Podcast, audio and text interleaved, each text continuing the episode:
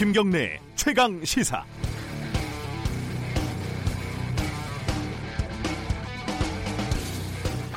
이미선 헌법재판관 후보자에 대한 국회 청문보고서 채택이 어제 무산이 됐습니다. 누가 잘했나 잘못했나를 떠나서 한번 복기를 해볼까요? 청와대는 이미선 후보자를 노동법 전문가로 노동자의 권리 신장에 기여했다면서 후보로 지명을 했습니다. 하지만 국회에서는 주식 논란이 불붙었습니다. 국회 회의록을 제가 찾아보니까 4월 10일 7시간에 걸친 인사청문회에서 주식이라는 단어가 384번이나 언급이 됐습니다. 1시간에 54번, 1분에 한 번꼴로 주식이란 말이 나왔다는 거죠. 하루 종일 주식만 얘기했다는 겁니다. 그러면 노동법이라는 단어는 몇 번 나왔을까요? 6번 나왔습니다. 그것도 뭐 노동법 전문가 아니냐 이런 덕담 수준이었습니다. 그러던 중에 4월 15일 SBS 임찬종 기자가 이 후보자가 재판거래의 대표적인 사례로 언급되는 통상임금 대법원 판결에 대해서 옹호하는 논문을 썼다. 이런 논란을 보도를 했습니다. 이 후보자가 실제로 임명이 되면 노동과 관련된 어떤 판결을 하게 될지 예측해 볼 수 있는 중요한 쟁점이었지만은 국회의원 아무도 관심이 없었습니다. 사실 다른 언론들도 마찬가지였고요.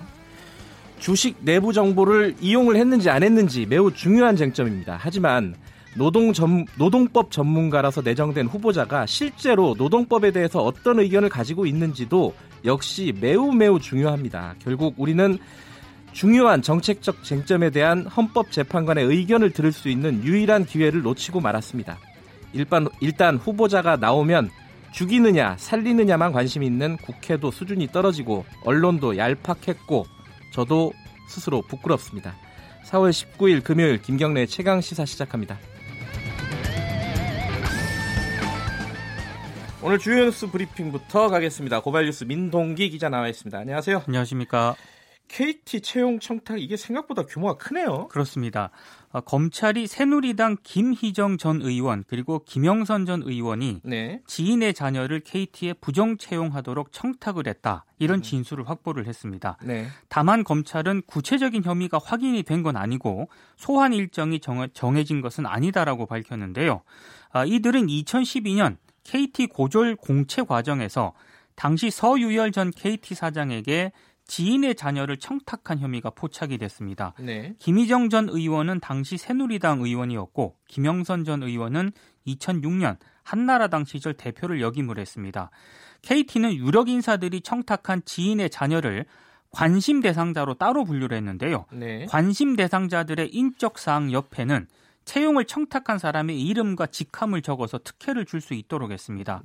검찰은 2012년 KT 신입 사원 공개 채용 과정에서 김성태 의원 자녀를 포함해서 모두 9명의 부정 채용을 확인했다고 밝힌 적이 있는데요. 9명 가운데 3명이 지금 국회의원이고 2명이 관료 출신입니다. 그러니까 김희정 전 의원하고 김영선 전 의원 합해갖고 이제 3명이라는 거죠? 그렇습니다. 관심 대상자. 군대에서 관심사병 뭐 이런 거랑 비슷한 건가요? 이게 조금 더 수사를 진행을 해야 될 것 같아요. 그렇습니다. 삼성 갤럭시 폴드 그러니까 접는 전화 있지 않습니까? 그게 논란이 시작이 됐네요. 지금 미국 출시를 코앞에 두고 있는데요. 기기 결합 논란에 휩싸였습니다. 삼성이 제품 출시를 앞두고 미국 기자와 유튜버 등에게 리뷰용 기기를 이제 사전 배포를 하거든요. 근데 기기 수십 대 가운데 4대에서 화면 불량이 발생했다는 주장이 제기가 됐습니다.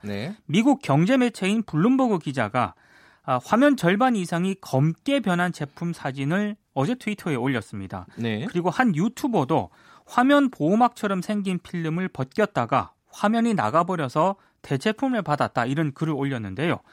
이외에도 화면 결함이 있다는 주장도 2건이 나왔습니다.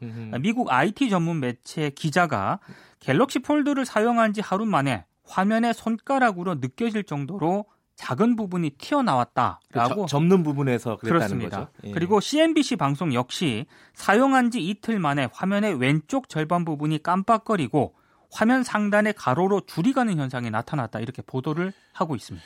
이게 이제 출시를 앞두고 벌어진 일이잖아요. 그렇습니다. 이게 이제 음모론으로 보면은 미국에서 삼성 폴드폰을 죽이기 위해서 네. 뭐 만드는 그런 어떤 것들이 아니냐라는 의견도 있지만은 어쨌든 이것 자체는 사실이잖아요. 그렇습니다. 삼성 측은 좀 곤혹스럽겠어요. 사용상의 문제일 뿐 기기 자체 결함은 아니다라는 입장을 내놓았습니다. 네. 그러니까 그 사용자가 화면 보호막을 억지로 떼어내서 발생한 문제라는 그런 입장인데요. 예. 화면 보호막을 제거하지 않았는데도 불량이 발생한 사례에 대해서는 제품을 수거해서 정밀 분석을 하겠다는 그런 입장입니다. 그런데 네. 이런저런 논란에도 불구하고 삼성전자는 판매를 연기할 계획이 전혀 없다면서 미국 시장 출시를 예정대로 26일 진행하겠다고 밝혔습니다. 네. 근데 일각에서는요. 시장 선도를 이어가려고 너무 성급하게 제품을 내놓은 것 아니냐 이런 지적도 제기가 되고 있습니다. 그 화면 보호막을 강제로 뜯어냈다. 이거는 제가 한번 뜯어봐야지 이게 실제로 잘 뜯기는지 안 뜯기는지를 알 수는 있을 것 같은데 네. 어쨌든 근데 CNBC 아까 기자는 보호막 제거도 안 했는데 이런 문제가 발생했다. 그렇습니다.라고 주장을 하고 있고요. 한동안 논란이 계속될 것 같은데 이 외에도 뭐 삼성 관련 기사가 또 있네요. 이 삼성그룹 미래전략실이 반올림 관계자의 개인정보를 무단으로 수집 관리한 것으로 확인이 됐습니다. 네. 지난 16일 이상훈 삼성전자 이사회 의장 등 32명의 공판에서 검찰이 이제 이 같은 내용이 담긴 문건을 공개를 했는데요. 네. 검찰이 공개한 주요 인물 명단 문건을 보면 고 황유미 씨 아버지 황상기 반올림 대표 그리고 이종란 반올림 활동가 등이 포함이 되어 있습니다. 그래요? 이 문건을 보니까 이들의 프로필 사진과 함께 주민등록번호, 키와 같은 신체 조건 등 개인정보가 적혀 있었고요. 네. 누구와 친하게 지내는지 그리고 누구와 자주 만나는지와 같은 동향 정보도 기재가 되어 있었습니다. 김성환 삼성 일반노조 위원장도 들어가 있었다고 하는데요. 예. 검찰은 삼성 백혈병 문제가 이슈화되니까 노조를 만들 가능성이 있는 직원뿐만 아니라 반올림 관계자 동향도 파악한 것이다 라고 밝혔습니다. 남의 키에 왜 관심이 있죠? 이종란 활동가가 키가 좀 크시죠? 그렇습니다. 예. 저는 키에 관심이 없습니다. 부끄럽습니다. 자, 문 대통령이 근데 삼성 반도체 공장을 방문한다. 이 기사가 일부 신문에 오늘 실렸어요? 그 중앙일보하고 동아일보가 오늘 일면에서 보도를 했는데요. 국내 비메모리 반도체 사업장을 이달 말 방문할 것으로 지금 알려졌습니다. 문재인 대통령의 삼성전자 국내 사업장 방문을 하게 되면 이번이 처음 하게 되는 겁니다. 네. 여권 관계자는 청와대와 삼성전자 간 의견 조율이 끝나가는 것으로 알고 있다고 전했는데요. 네. 반도체 분야에 대한 정부 지원 의지를 대내외에 강조하겠다 이런 의도가 담긴 것으로 보입니다. 네. 중앙일보는 문 대통령이 이재용 부회장도 만난다 이렇게 보도를 하고 있습니다. 뭐 해석은 다르겠지만 큰 이벤트가 되겠네요. 그렇습니다.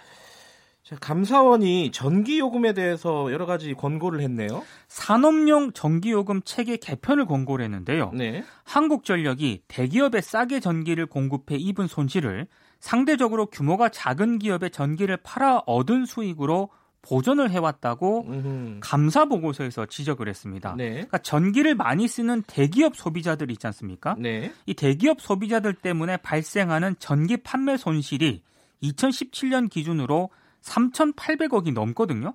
그런데 네. 중소규모 전기 사용자에 대한 판매 수익을 보니까 2017년 4,707억 정도가 됩니다. 그래요. 그러니까 대기업 사용 소비자들한테 입은 손실을 중소규모 전기 사용자들한테 얻은 수익으로 이제 보전을 하고 있다는 그런 얘기인데 네. 특히 심야 전기 요금제 문제점을 지적을 하고 있습니다. 산업용 전력 사용자 가운데 대기업 이 사용 소비자들은 1.5%에 불과하거든요. 그런데 네. 이들이 밤 11시에서 오전 9시 산업용 전력의 63%를 사용을 하고 있었습니다. 네. 사용자 비중이 무려 98.5%인 중소규모 이 소비자들은 같은 시간대 사용량이 37%에 불과하거든요. 예. 그러니까 전적으로 대기업 위주로 되어 있다는 그런 얘기입니다. 전기요금에서 대기업한테 손해주고 팔고 있었다. 그렇습니다. 그거를 작은 기업들한테 벌충하고 있었다. 이런 그렇습니다. 얘기네요. 이거 말고도 사실은 그 에어컨이 전기 필수 사용량에 빠져 있다. 네. 좀 넣어가지고 요금을 좀 낮춰라. 사실상 그렇습니다. 그런 권고도 했죠. 이건 네. 아마 소비자들이 좀 관심이 있을 것 같은데 어떻게 진행이 되는지 봐야 될 것 같고요.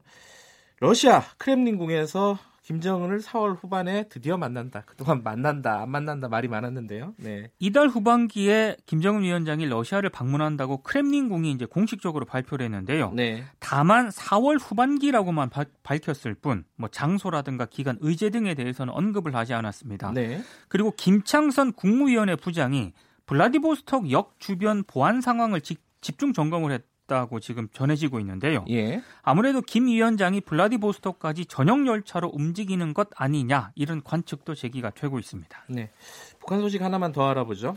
폼페이오 관련해 갖고 북한이 강하게 비난을 했네요. 다른 사람으로 교체해 줄 것을 미국에 이제 요구를 했는데요. 네. 하노이 회담 결렬 책임이 폼페이오에게 있다는 북한의 시각을 일정하게 보여준 것으로 풀이가 되고 있습니다. 네. 그러니까 정치적 야망이 있는 폼페이오 장관이 실패 시 자신에게 피해가 가지 않도록 하기 위해서 협상에서 이중적 행태를 보였다는 게 북한의 인식이라는 건데요. 일각에서는 미국과 대화를 다시 하고 싶다는 신호인 동시에 본격적인 협상 재개 전에 기싸움의 성격도 있는 것으로 분석을 하고 있습니다. 그러니까 폼페이오가 끼면은 판이 지저분해진다. 그렇습니다. 뭐 저질이다. 뭐 이런 굉장히 좀 뭐랄까요 강한 단어들을 좀 사용을 했더라고요. 그러니까 강하게 교체를 할 것을 시사한 것으로 보입니다. 폼페이오가 미국 의회에서 김정은 위원장 보고 독재자라고 그렇습니다. 부를 수 있다. 이 말을 한 거에 대해서도 좀 화가 난 것 같기도 하고요. 네.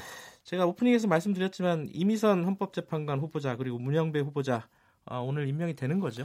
문재인 대통령이 오늘 두 후보자의 임명안을 전자결재로 제거할 방침인데요. 네. 일단 자유한국당은 황교안 대표가 원내외 모든 수단을 동원을 해서 끝까지 맞서 싸울 것이다라는 강경한 입장을 밝혔습니다. 예. 내일 장외투쟁을 예고를 하고 있기 때문에 전국은 당분간 냉각이 될 것으로 보입니다. 알겠습니다. 이 전국 관련해서는 2부에서 정치 여야 대표 의원들 모시고 저희가 토론을 한번 진행해 보도록 하겠습니다.